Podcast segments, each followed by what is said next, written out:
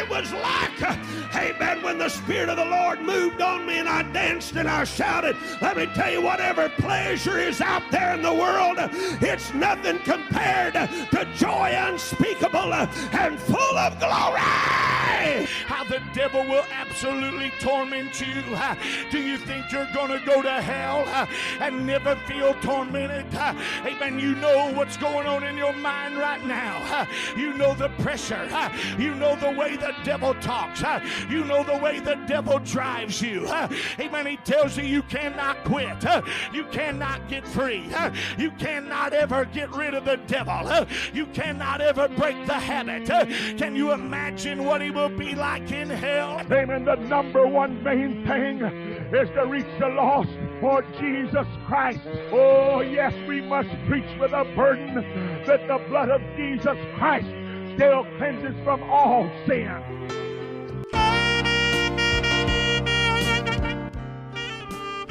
Hello, thank you for tuning in to Holiness Preaching Online podcast. Here is a great sermon from a great Pentecostal holiness preacher.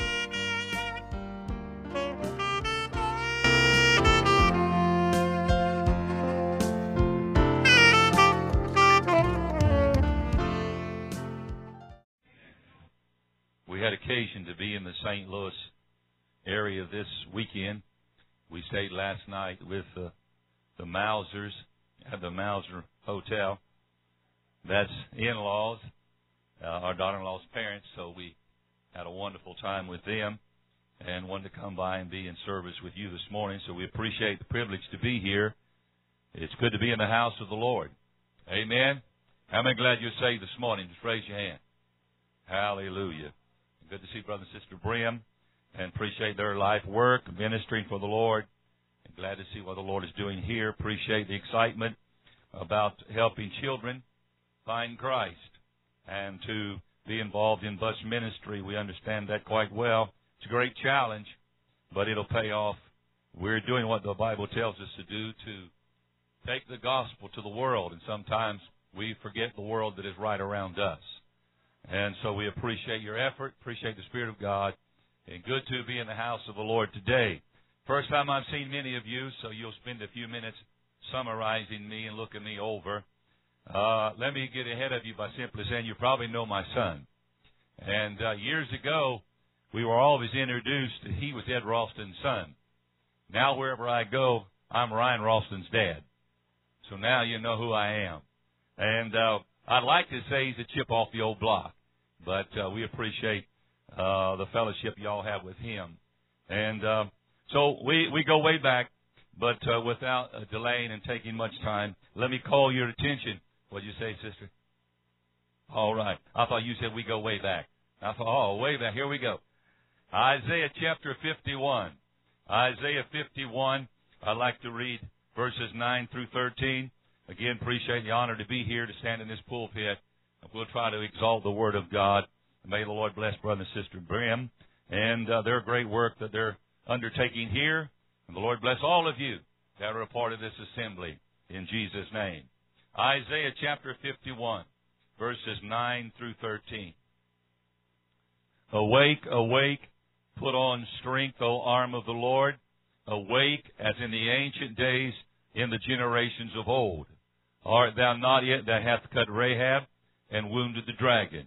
Art thou not it which hath dried the sea, the waters of the great deep, that hath made the depths of the sea a way for the ransom to pass over? Therefore, the redeemed of the Lord shall return, and come with singing unto Zion, and everlasting joy shall be upon their head. They shall obtain gladness and joy, and sorrow and mourning shall flee away. I, even I, am he that comforteth you. Who art thou? Thou, thou shouldest be afraid of a man that shall die, and of the Son of Man, which hath, which shall be made as grass, and forgettest the Lord thy Maker, that hath stretched forth the heavens, and laid the foundations of the earth, and hast feared continually every day, because of the fury of the oppressor, as if he were ready to destroy. And where is the fury of the oppressor? Father, I thank you today for your infallible word. I trust that you'll help us say here this morning what needs to be said. Equip us and strengthen us to have the minds and the Spirit of God, that we can receive what is said in this sanctuary through your word. Help us to apply it to our hearts. Help us to be what we need to be in these last days. We'll ask it in Jesus' name.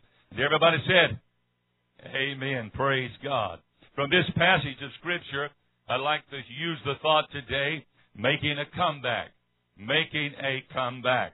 When we read the book of Isaiah, the book of Isaiah covers the time frame from 760 to 698 BC. Isaiah had a ministry of approximately 62 years. And during this time, he's warning Israel of the judgment of God that is coming. We know when we read history that in 721 BC, Israel, the northern kingdom, was destroyed by the Assyrians.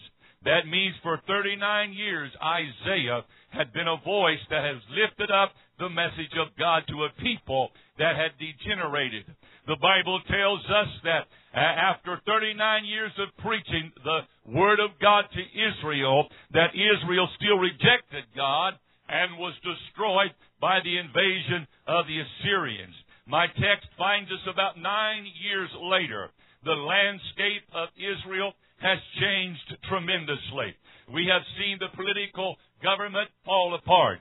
We know that there are many false prophets in the nation of Israel that are lifting up their voices in justification as to the way that Israel is living. We know the priesthood has become polluted. So it is a very dark day in the time that Isaiah lifts up his voice, and it is a great challenge because we've seen the decimation of the nation of Israel. We've seen them fall apart. Ten of the twelve tribes are now in captivity and ruled by a foreign government, and two tribes are now hanging on and trying to follow after God. And so Isaiah says to them, Awake, awake. He is trying to remind them of the Word of God of the voice and the direction of God. This passage of Scripture to me parallels America. We look at our land today, and how many knows that we see a great decline in America? You don't have to be saved very long to see the decline, but those of us who've been saved a long time, and those of us who've been alive for a long time, realize today is not the nation that we once saw when we were young men and women growing up. We realize that prayer has been taken out of the school. We realize you can't mention God in many workplaces. You can't have your Bible in workplaces. So many things that have happened. Yet America still thinks that it is as strong as it's ever been. And it is deceived because the Bible is clear. Righteousness exalts a nation.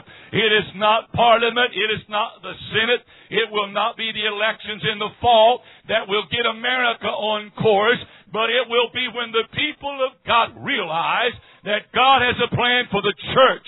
And when we realize that America is not the America that it once was, uh, then we'll see God give the promise to America that we see God is given to Israel. And so therefore we have a challenge today.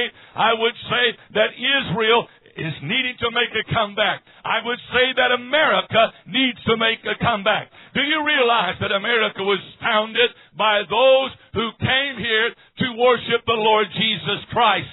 We hear it said that America is a melting pot, and it is. That America is the last bastion of freedom where you can come and worship however you want to worship. That was not the way America was founded. America was founded on worship of the Lord Jesus Christ. In the early days of America, you had to be a Christian to hold public office. Now, if you're a Christian and declare that, you'll almost be excommunicated out of a public office. And so, America is in a great need of a moral revival. America has lost its willpower, and America has lost its moral compass. How many would agree with me that in America today we see things that we never dreamed would take place? And we recognize that America is in trouble. But let me bring it a little bit closer and say that in our churches we need to make a comeback. The churches of the living God, I believe, is a lighthouse and a citadel to proclaim the gospel of Christ. And a lighthouse is built so that it may be a safeguard against a ship wrecking on the rocks. And the light always shines so those who are at a stormy sea can see the path to safety. But if the lighthouse moves with the winds of time or with the waves of opposition, then those who are in darkness and those who are on the tumultuous sea will never find their way safely home. And if your church or, or churches in our movement begin to move and shift, these children that are coming in this bus ministry will not know know the truth. Uh, for it was all right last year and it's wrong today. It was wrong last year and it's all right today. They'll be so confused uh, that they won't know what to do. And so I believe that when we look at the text of Isaiah, the first thing that I see is a plea to remember. In verses 9 and 10, he talks to them and reminds them concerning the one that hath cut Rahab. You remember Rahab the harlot and the city of Jericho and how God brought down Jericho by his mighty hand. In your life at some point, if you'll let the light in your memory uh, come to the surface, there was a time in your life when what you needed was walled from you. There was a situation in your life and you needed the help of God and God delivered. How many's ever had the hand of God deliver you and the power of God see you through? Have we forgot that it's not by might and it's not by power, but it's by the Spirit of the Lord? I'm telling you today that what we need in America is a comeback. And what we need in our churches is a comeback. I've been in long enough to see the height and the depth in churches uh, in my own life. Uh, and I need to be reminded of what God has done unto me. How many's ever had him come at the midnight hour? How many's ever had him come when they turned their backs on you? How many's ever had him come when you had church opposition? Uh, when you didn't know how you was going to deal with what you had to deal with? And the Lord stepped in. Have we forgotten that it wasn't our intellect and our human ability, but the power of God that led us and guided us and directed us us. Don't hand me a book of fairy tales. Don't bring me a comedian to entertain me, but give me a preacher who's on fire with the Word of God. He'll help me. He'll strengthen me and help me to make a comeback so I can help my church make a comeback so America can make a comeback. He goes on to say, this God has wounded the dragon the dragon was a symbol of Egypt. And so what he's talking about was not only the Lord who brought mighty Jericho into the control, but reminds them of the day that God brought them out of Egypt. Over 400 years of bondage. A few million people, and they're going to defy the most powerful man on earth. They had no weapons. They had no chariots. They had no armor. But how many knows Israel came out of Egypt.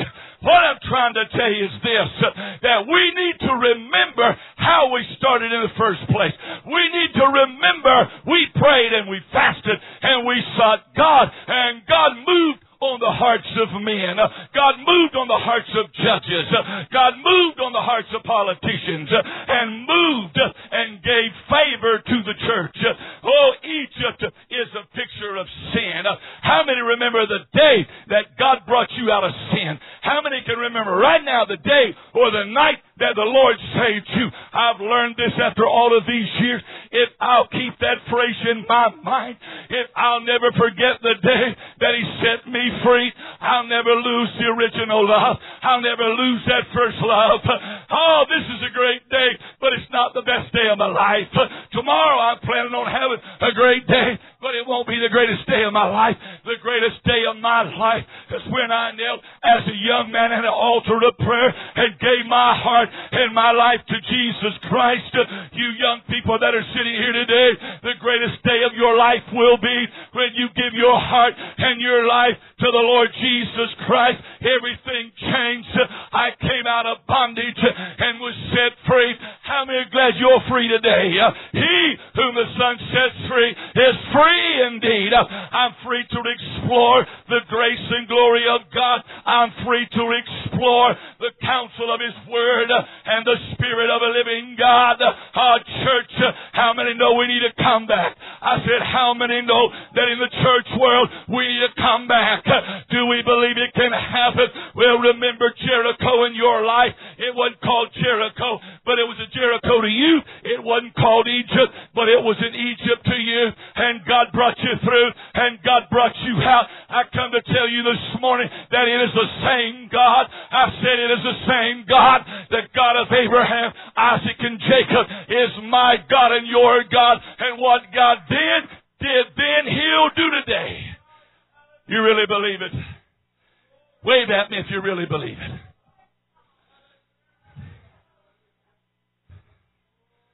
Then he says, cross the Red Sea. There was no way to get across where they were at. Now you did not have to cross the Red Sea to get into the land of Canaan, but it was a much further journey. You would have to go way on down out around to get to where they was going to go to at Kadesh Barnea. But you had to go to the land of the Philistines. And God knew that Israel was a young nation. And if they tried to go through the land of the Philistines and saw they were people of war, they would want to turn and go back. God needed to take them to Mount Sinai to give them the law, which is Word. When you get saved, you need to be instructed. You need to listen to what the pastor, pastor's wife instructs. You're not ready to go to war. Before you ever get out there and fight the enemy, you've got to be equipped. And so Israel needed the Word of God. They needed the law of God. And so what's God going to do? He takes them to the Red Sea. You see, Israel needed the Red Sea. They didn't realize it, but they needed that Red Sea. What are you talking about? You see, it revealed the miracle working power of God. And as they stood at the Red Sea and the Red Sea parted, how many knows they walked across on dry ground and went to Mount Sinai and got the law of God? You might not think that you need that Red Sea today. You might not think what you're going through today is needed in your life, but there's a God who knows what we need. But I'm telling you this, we look at the Red Sea in confusion. We look at the Red Sea in disbelief. We look at the Red Sea in defeat when all God's wanting to do is show us His miracle work and power. Is there anybody in here besides me who needs a touch from God today? Is there anybody in here who needs a miracle work and power of God? You're where you at so God can show you His power to convince you. It won't be your power, but it'll be His power that brings you the victory. How many can remember when the Lord ever healed you? How many can remember when He provided a financial need? How many knows the pastor has to have all the answers to every problem and riddle of life? You have to be an attorney, an architect, a counselor, construction worker, a cheerleader. On and on it goes endlessly. And you walk into the hospital. Unbelievable situation. What do you say? What do you do?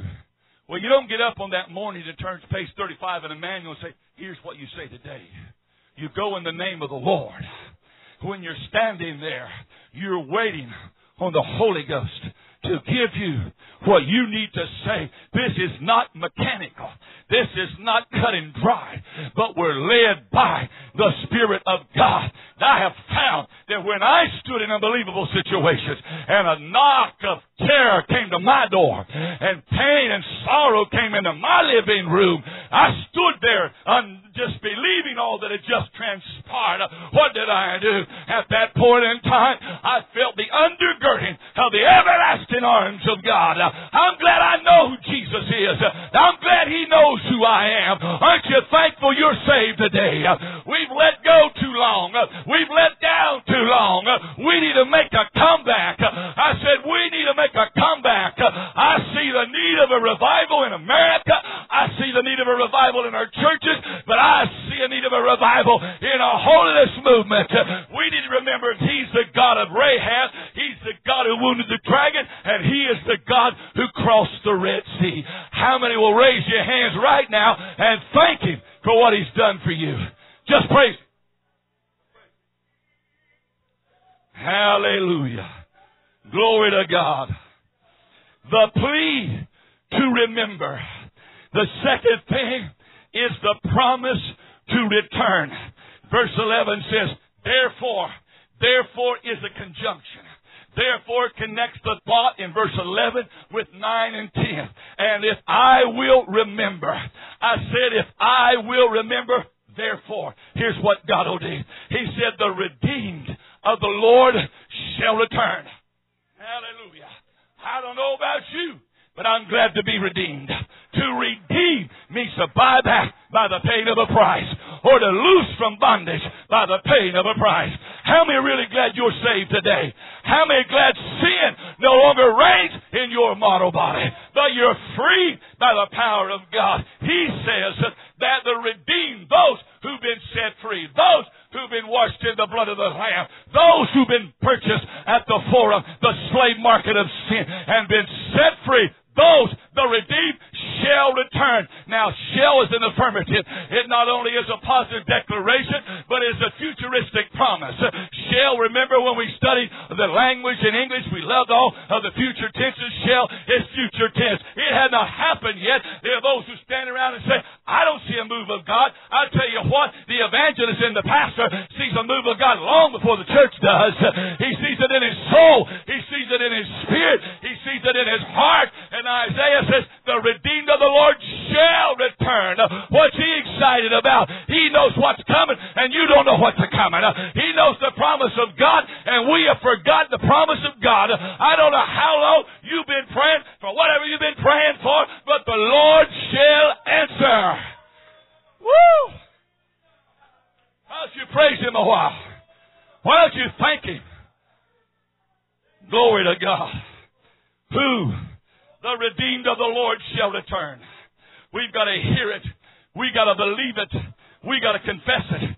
We've got to act upon it. And so the return of the redeemed will be a reality. He said, They will come with singing unto Zion. Everlasting joy shall be upon their head. They shall obtain gladness and joy, and sorrow and mourning shall flee away. Not only is there the plea to remember and the promise to return, but there is the presence to rejoice.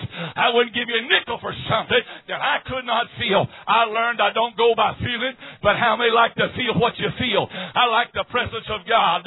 You see, emotion is one of the motions of Pentecost, as well as locomotion.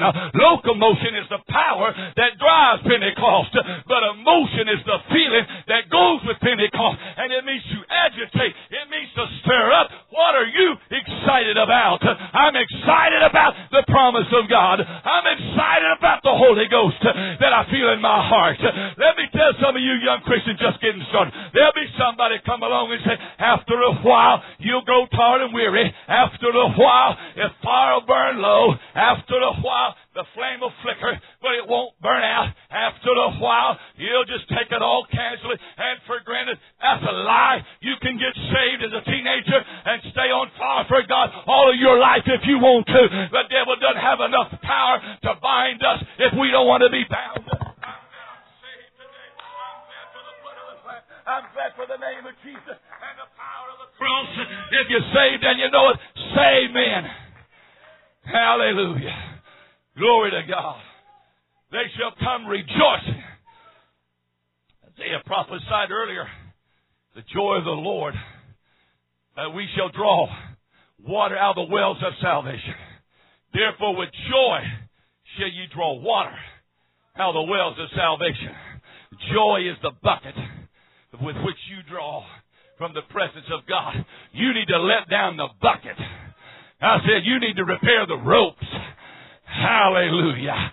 Well, well, you've been through, I've passed for 20 stuff over 25 years. A lot of other stuff. You ought to just sit down and quit now. Oh no. You've went through enough church problems and splits to, uh, just take it. No. No, no, no. Cause people act up. Don't mean God's acted up. Because people can get ugly.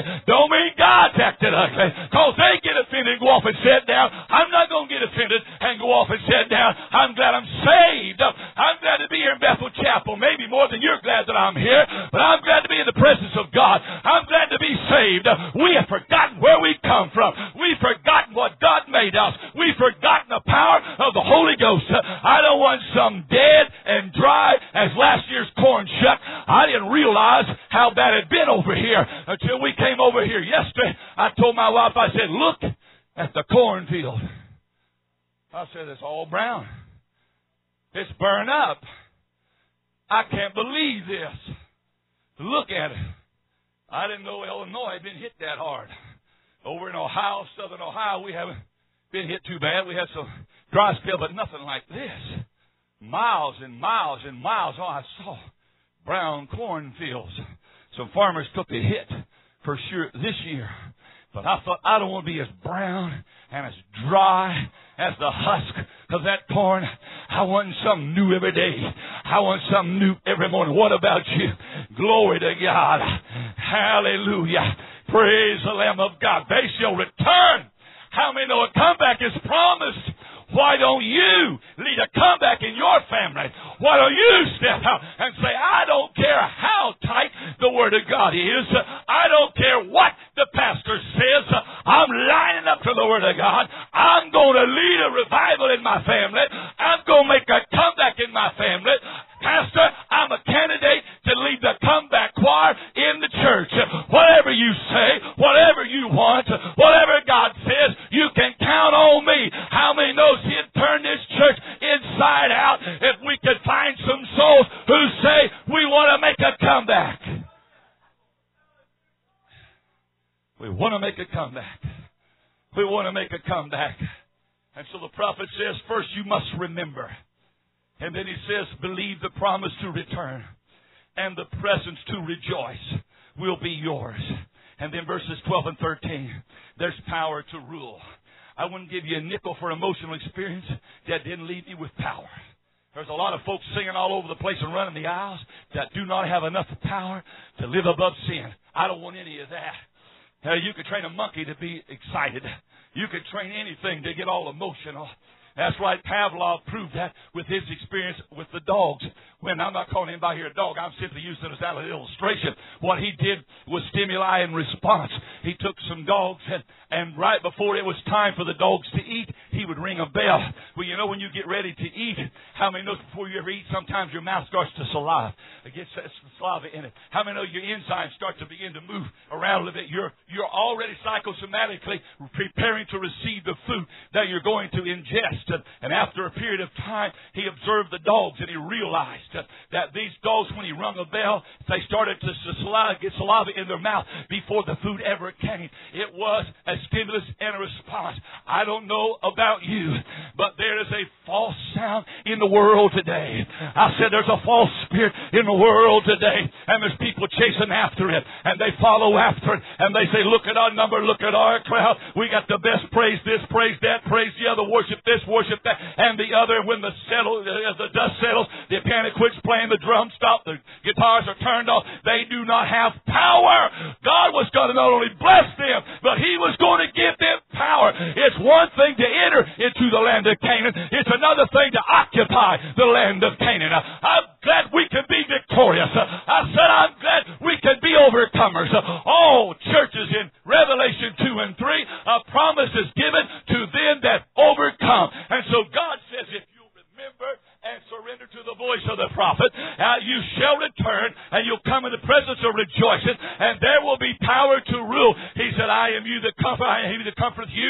Who art thou that thou shouldest be afraid of a man that should die? and of the Son of Man which shall be made as grass, and forgettest the Lord thy Maker, that hath stretched forth the heavens, and laid the foundations of the earth, and hast feared continually every day, because of the fury of the oppressor, as he were ready to destroy. And where is the fury of the oppressor? The psalmist said, The Lord is my light and my salvation. I will not be afraid of what man can do unto me. I'm glad to tell you, the psalmist said again, In God have I put my trust. I will not be afraid of what man can do unto me. Greater is he that is in us than he that is in the world. And God designed His church to be a victorious church, uh, to have power to rule.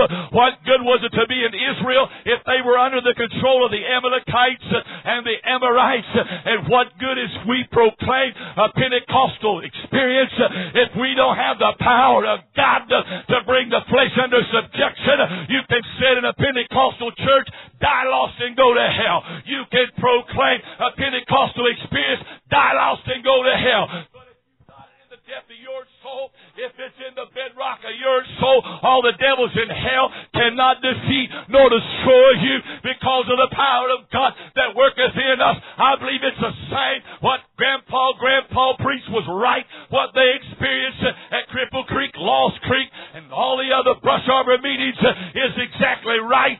And we have a generation that knows not God. We have a generation who wants to do their own thing, and the church is crippled. But I believe if there's somebody who'll say, hey, hey, hey, I want to be a part of a comeback. I want to be a part of a comeback. God, what do you want me to do? What should I do? Where should I start? If you'll seek the Lord, He'll reveal it to you. Wouldn't you have thought 39 years of preaching from Isaiah, not men like us, that they would have heeded, but they didn't? Wouldn't you have thought that nine years after the destruction of the northern kingdom, they'd all been sanctified holy and serving God, but they weren't. And the prophets preached another hundred and six years, and the southern kingdom didn't repent. As a matter of fact, Benjamin and Judah, the southern kingdom, said, We are the people of God. We have danced in the street of the city of David. And Jeremiah lifted up his voice and said, You're going to go into captivity. They didn't like it. Never been popular. Preach the gospel. They didn't like it. So they rewarded him by throwing him in a dungeon in the miry clay. He was rejected by the king. He was rejected by the leaders. He was rejected by the other prophets, not the true prophets of God, but the other prophets. He was rejected by his countrymen. He was rejected by his family. And all alone in a dungeon, he said, I'm not going to preach anymore.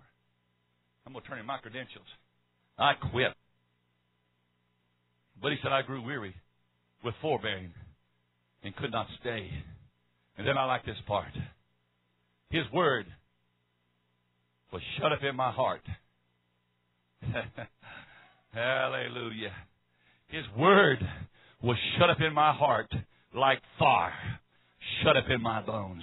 I grew weary of forbearing and I could not stay.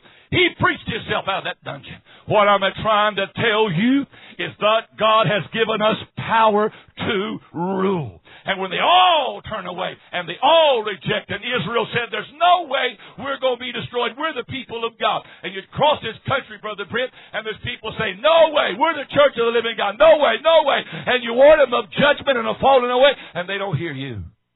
Jeremiah said, I hear the snorting of the horses at Dan. Dan was a northern tribe. What he was saying is the enemy is at Dan and the enemy is coming. Oh no, God will deliver somehow, some way. God will move. God will manifest His power somehow, some way. We're in the city of David. God's always moved. God's over intervened. Was there a Babylonian captivity or not? They went into captivity. America has a false sense of security. We think we're all right. When we get in trouble, we run around back real hard and we uncover a few words of the first president or two and some of the leaders who formed the Constitution and said, see there, see there, see there. That's what we don't believe that. America doesn't believe that. It's far removed. It's far removed from the founding doctrines of our nation. And churches, oh, oh, when we get in trouble, we'll run back to our charters and we'll run back to our constitution see there, see there? It's on paper only. We don't believe it either. We don't believe it either. What you live and manifest is what you really believe. Huh? It's exactly right. We tell everybody what we don't do, but what are we doing? People talk about on a diet, I don't eat this, I don't eat this, I don't eat that. What you don't eat doesn't impact you. What you do eat does. And I told him, if you sneak around and eat cake and ice cream, you can lie all you want. I'm going to see the evidence of cake and ice cream in your body. How many knows what comes in? is what's going to be manifested. So we can talk piously if we want to, and we don't want to admit the fact that the church has fallen on hard times in many places if we don't want to. But it's a telling all over the place. We're not where we should be, and not should not be intimidated, but some kind of a movement that's built on emotion only. What we need to realize is I need to make comeback. I need to make a comeback. I need to make a comeback. Are you closer to God than you've ever been in your Christian life? If not, you need to make a comeback. Preach on the nation, Brother Rawson. I'll amen. Preach on them liberal churches. I will. Wait a minute. I'm talking to you. As a matter of fact, I reference Revelations 2 and 3. There are seven churches of Asia. Five of the seven churches the Lord condemned and He told them to repent. Five of the seven needed to repent. Only Smyrna and Philadelphia were commended. The other five needed to repent. What if he went through the greater St. Louis area saying five out of seven churches, you need to repent? What would happen here in Bethel Chapel? Would we be all right or would we need to repent? What if he started through this congregation today and five out of every seven of us, he said you need, need to repent? When you bring it home, how many know it's a different story? I realize I need to get closer to God than ever before. And even ministers who have fallen by the wayside. Some who's been in a long way have fallen by the wayside. But I come to champion the faith today. I come to declare the name of the Lord Jesus Christ today. I come to tell you His name will ever be praised from the rising of the sun to the going down of the same. His name shall be praised, and God will have a people who will preach and proclaim and practice His righteous message. I plan on being in that number. What about you? If you're not there, then why don't you purpose in your heart today that you're going to make a comeback?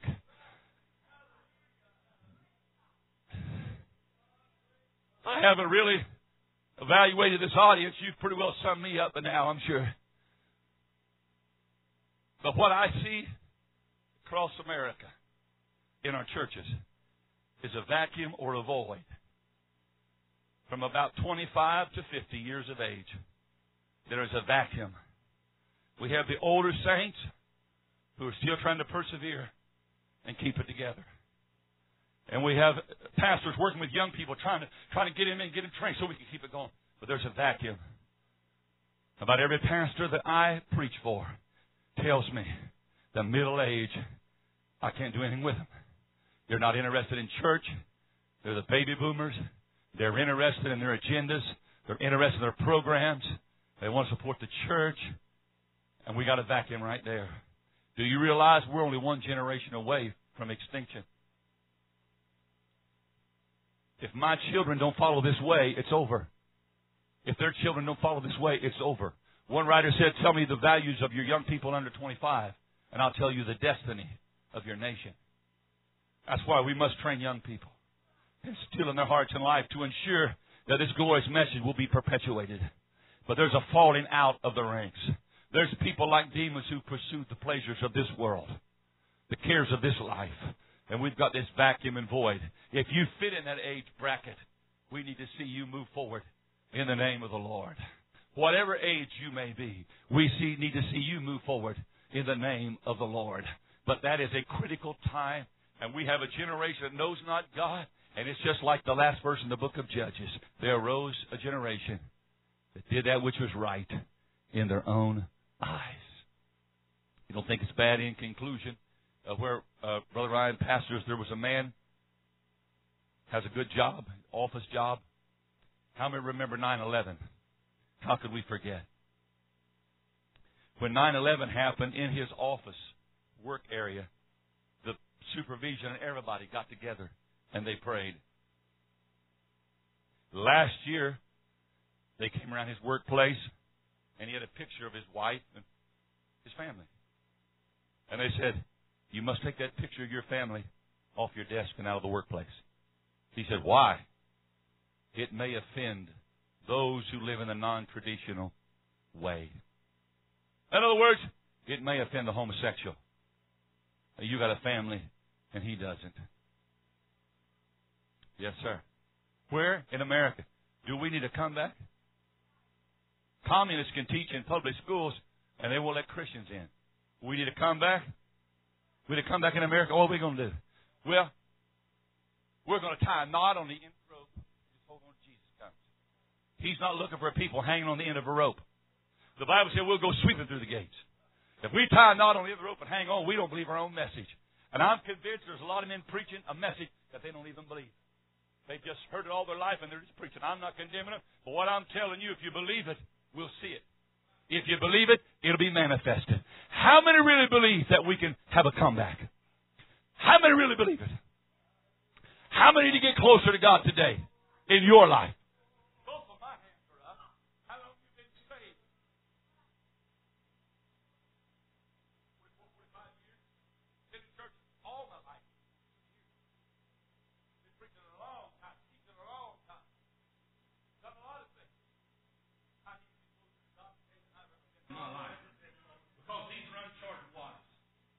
These are unparalleled days. We're fighting spirits that have been turned loose on America that wasn't here even 25 years ago. Who would ever thought we'd have a debate about abortion?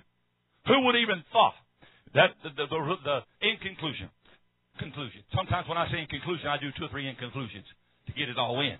All right, you summarize me up. 1973, Roe versus Wade was the worst decision in American history. And look what's happened since 1973. Now I believe that it's an individual walk, but I also believe that God blesses nations. And I don't believe there'll ever be a national revival in America until Roe versus Wade is overturned. We have lost our moral compass, and we got leaders who have no courage, and you won't hear about abortion, homosexuality, and a lot of our meetings either. Because a lot of people go to shouting the Catholic Church is the greatest spokesperson against abortion. It ought to be Pentecostal holiness people who say it's a murder and it's a degradation, and until we fight to have that reversed, how can we make a comeback when that is the standard and permissible in America? How many know what I'm talking about? More babies have been killed than all the lives of all of our soldiers in all the wars in the history of America.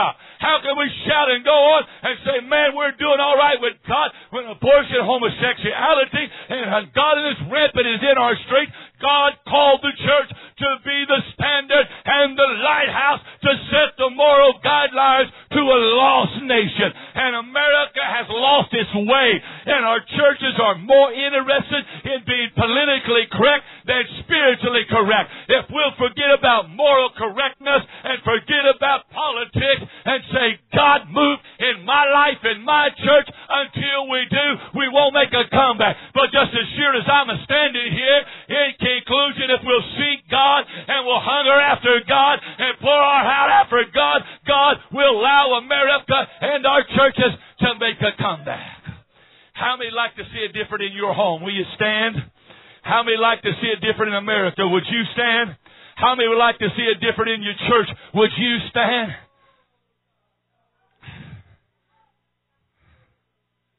Hallelujah. Hallelujah. The landscape of Israel was littered with debauchery, rebellion, and ungodliness. In the darkness of that hour comes a voice saying, Remember, you shall return. You'll come singing, and you'll have power to rule when you get there. You'll be the head and not the tail. Hallelujah.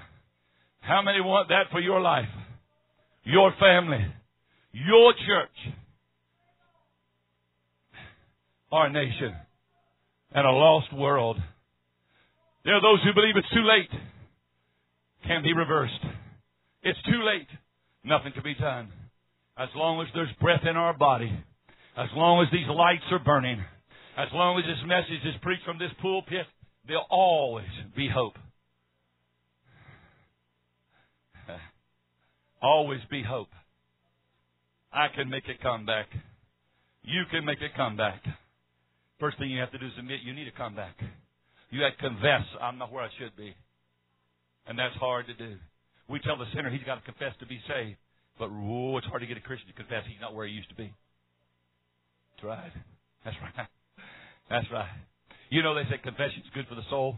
That's usually somebody else's soul, isn't it? That's usually their soul. It's me, O oh Lord, standing in the need of prayer. So I leave the word of the promise of Isaiah. They could have made a comeback. They stopped their ears.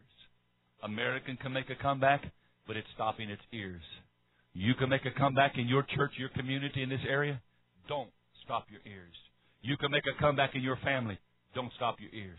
You can make a comeback in your own personal walk. Don't stop your ears. It's unanimous. Everybody agrees. We need to make a comeback. One more time, shout the victory shout that you used to shout. Father, I appreciate you and thank you for the privilege to stand in this sacred pulpit to speak to the people of God. We can readily see that in America we're under great oppression. Islamic fascism is sweeping the world, bent on destroying anything that doesn't agree with its diabolical, treacherous teaching. The only thing that can repel Muslim and Islamic fascist is the true gospel of the cross of Christ. And a praying church who will rise to the challenge. I don't want this generation's blood on my hand. You and I cannot help what happened two generations ago. We weren't here. But I'm responsible for my generation. And you're responsible for your generation. I love God. I love His people. I love the men of God. I like those who are championing the cause of righteousness. I love those who live this righteous way. I'm on their side. I want them to win. I believe we're right, Brother Brim.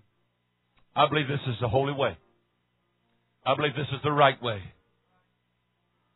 You need to pray for those who are fighting a good fight of faith. Pastors are shot from every side. Their wives and their children are hammered from every direction. If she leads the women, she's too bossy. If she's not involved, she don't care about the church. If you don't do this, you don't do that, you don't do the other. And we forgot our purpose and our calling and our calls. Thank God for leadership you have. Thank God for the standard of righteousness that's presented. You should applaud it, appreciate it, and submit to it. For it's what will bring a comeback. I said it's what will bring a comeback. To my dying day, I'm going to preach with the fervor that I have, the strength that I have, and God's help for a comeback. A comeback. How many like the taste of victory? I like victory a whole lot better than defeat.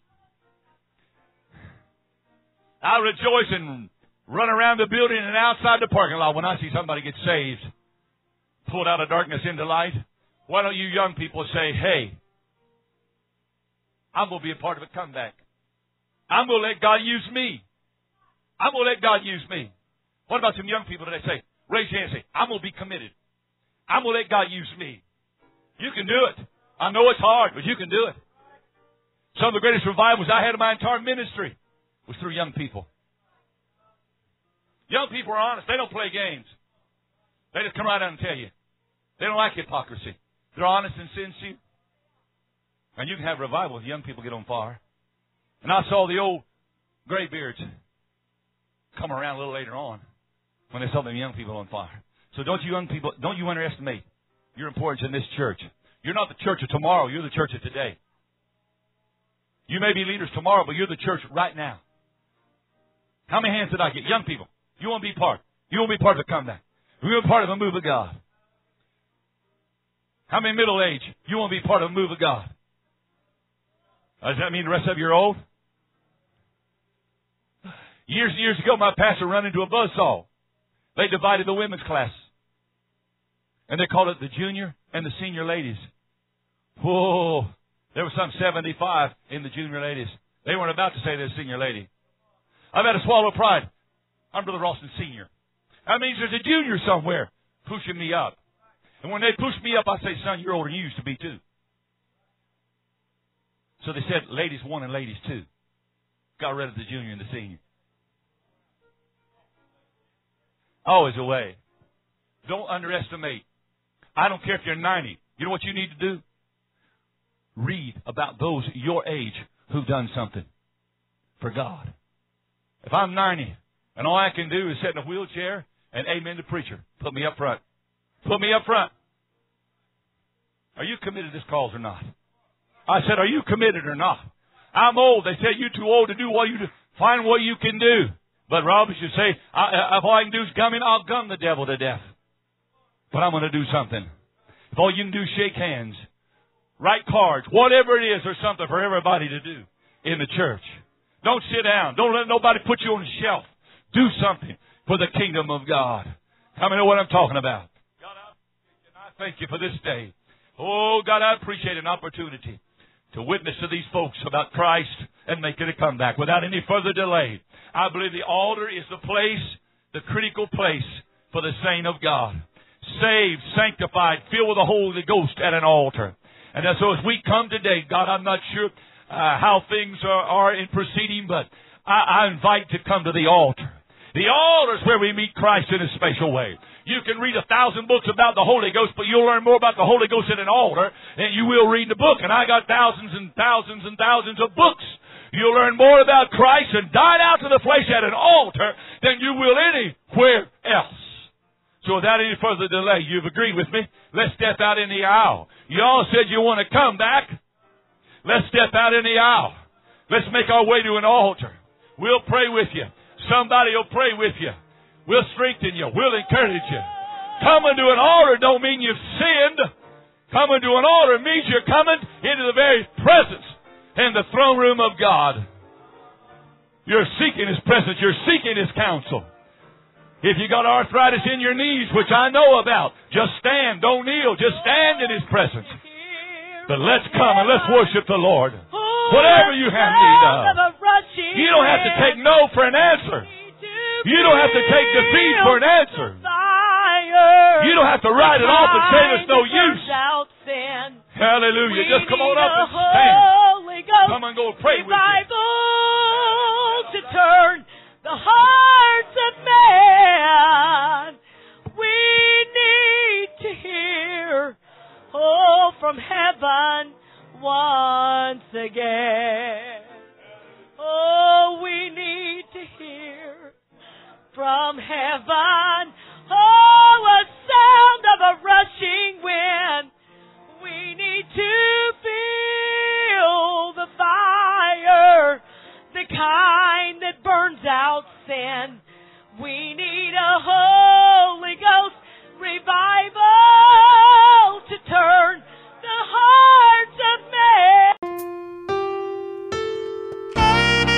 Thank you for tuning in to Holiness Preaching Online podcast. If you would like more information about sending sermons to us, please send them to holyliving.dylan, that's D-Y-L-A-N, at gmail.com. That's holyliving.dylan at gmail.com. Always feel free to contact us. Once again, thanks for tuning in to our podcast.